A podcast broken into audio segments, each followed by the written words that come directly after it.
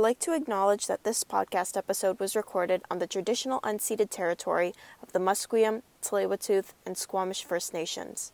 I think it's pretty good. All right, just say anything. Eat.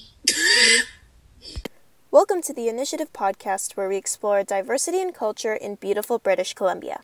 Today's special guest is Miles, who will be talking to us about cosplay. Uh, hi, I'm Miles. Um, I use they them pronouns, and I've been cosplaying for about four years now. Awesome, that's really cool.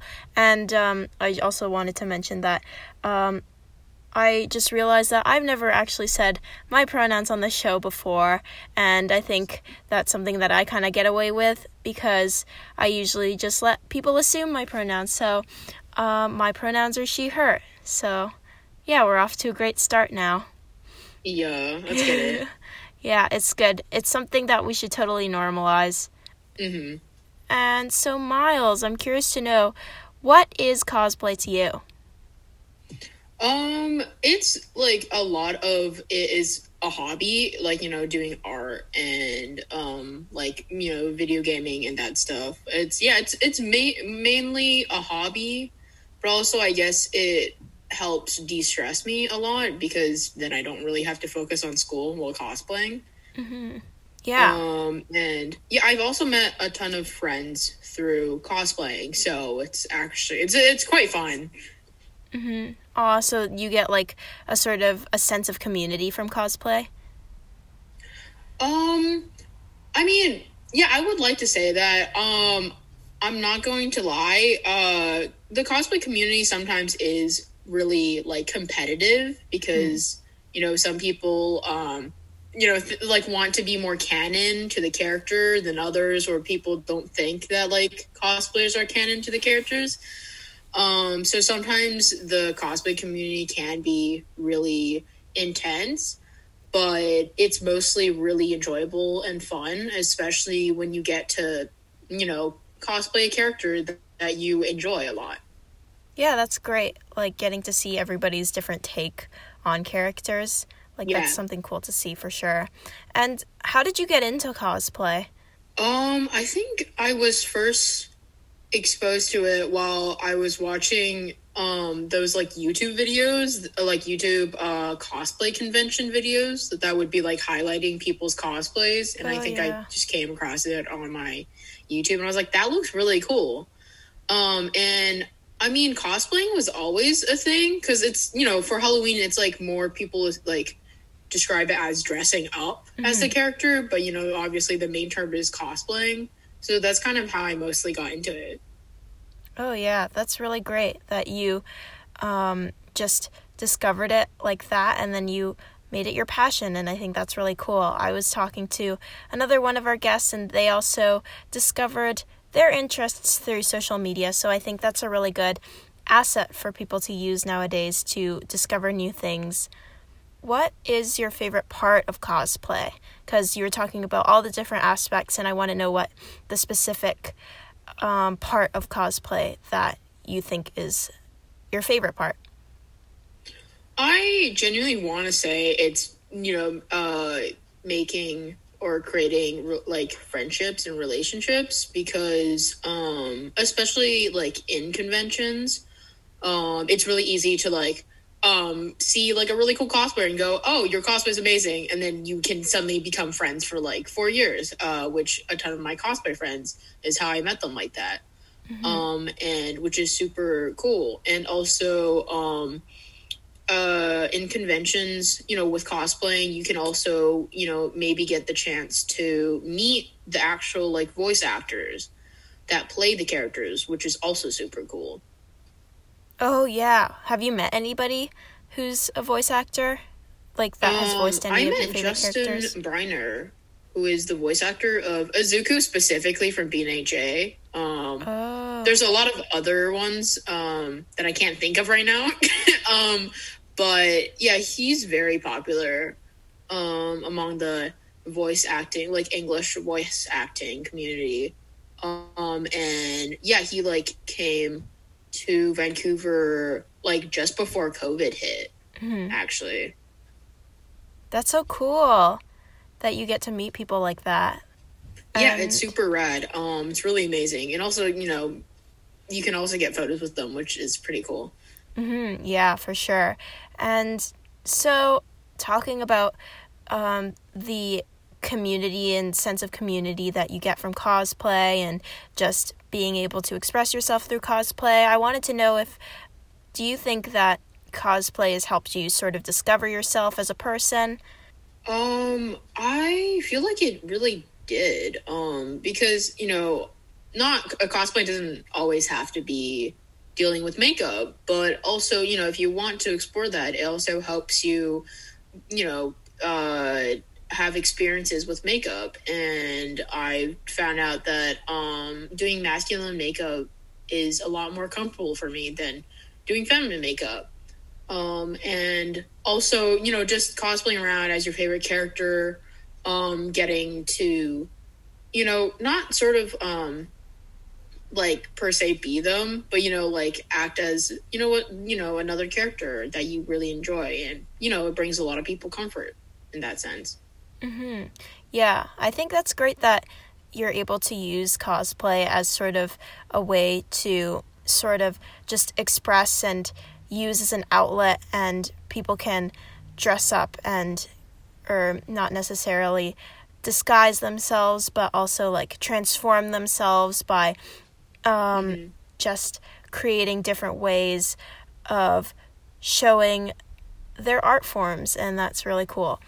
And do you think that cosplay has also helped you sort of find your identity at all? Hmm. I'm not really sure because I guess I've kind of always known that I wasn't particularly cis because it was just like a term that was like, oh, that seems really foreign to me. But you know, society's like, let's put you in a box. And I was like, no. so, um, growing up, it was um, really hard, especially as, you know, being like Asian. Like, non binary doesn't really exist, or the terms transgender at all doesn't really exist that much in the Asian community. So, uh, exploring that through cosplaying too, like, you know, pretending like, you know, cosplaying another character, um, it really helped me find my comfortability with, like, who I am, um, and who I want to be. hmm Yeah, like sort of just not conforming to anything and sort of expressing Yeah. that through cosplay. Yeah. Yeah, that's that's really great. I'm glad that that has helped you in that way, and you've found a way that you can express yourself in a creative way, and that's really great. Last thing that I wanted to touch upon is pre-COVID. Um, I know that you attended quite a few conventions, and I wanted to know which one was your favorite that took place in Vancouver. Um, there's a bunch uh, that happens in Vancouver around the area, but I think um, the well, at least the biggest one that I've gone to was Fan Expo, Oh yeah. um, which is quite a big convention. Um, but also, Anime Revolution also happens in the same building, except uh, Anime Revolution happens during the summer, and Fan Expo happens, I want to say, around February usually. It used to happen during October or August, I believe. Um, but it'd always be on the weekend, so we wouldn't skip school or anything. Um, but I, I think Fan Expo was probably the convention that I had the best experience with. Um, because I went to Anime Revolution, but I only went to the winter one, which they set up the convention in a really small building. And I want to say there were at least like 500 people or more or less um, in the building, and it couldn't fit. Like a lot of people were outside standing in line in the cold because it was like about February Yeah. uh, where it gets really cold here, um, which was not a really good experience because you know with cosplaying, some people don't. You know, Wear like some people don't wear that many layers. Like Yeah. some people are wearing like dresses or like just you know wore one layer and it was like pretty cold outside.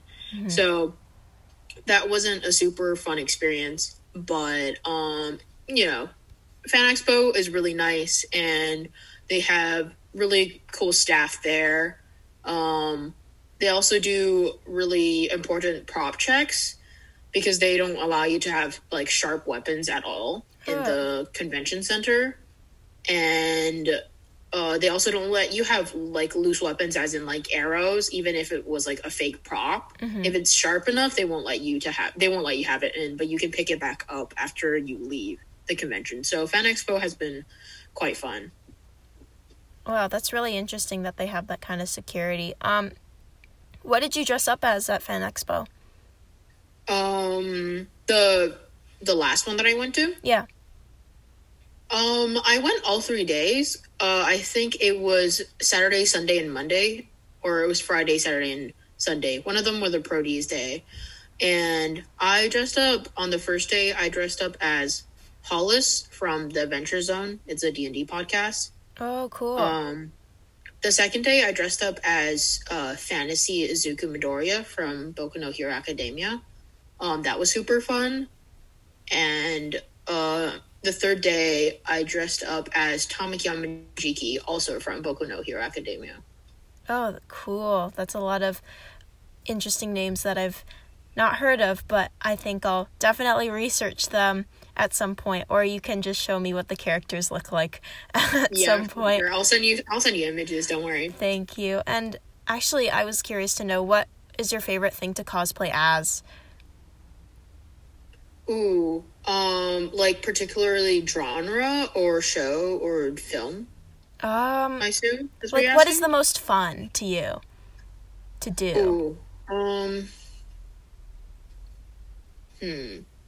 Um, well, recently, particularly, I have been cosplaying a bunch of uh characters from another D and D podcast, which is really ironic. Um, it they're called Dimension Twenty. Um, the dungeon master is Brennan Lee Mulligan.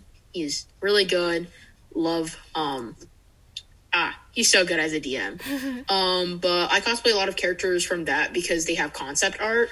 Um, so it's a lot easier to um, Visualize. cosplay the characters because then you already know what you um you know have or you can just go get. Yeah. Um, but also on the other side, it's quite fun not knowing what the characters look like, or like you know having the description but not having a reference photo to see what the character looks like, so you can kind of use your imagination to create. Or um, I'm trying to think of the word. Um, Which word are you trying to like? or oh, I was thinking of like using your own style of what you Oh. think the character would look like. Yeah. which is really cool because for um the adventure zone like a lot of people um for some characters you don't know particularly specifically what they look like so a bunch of people you know would put a lot of random sex accessories that um you know would be just a little touch that would make the cosplay really cool Yeah. So it's like up to your own interpretation. yeah Yeah, that's really that's really interesting like not being able to know what the characters look like and just going for what you visualize in your own head and I think that really shows everybody's creativity and individuality and how they decide to dress up as in that cosplay. So that's really cool. And I just wanted to say thank you so much, Miles, for indulging us in the wonderful wonderful world of cosplay. Like, it's been really cool listening to you talk about um, your cosplay journey and what you like to cosplay as. And I think it's really cool. And I think it's something that people don't pay attention to enough. And I think it's a really cool art form that is very unique. Hmm Yeah, of course. It was an honor to be on the podcast. it was super fun. Um, especially the questions were really well written. I was like, oh, I like read them and I was like, ooh, okay, we're getting into it. Yeah. All right. This has been an episode of the Initiative Podcast, and stay tuned for more. We'll see you next time.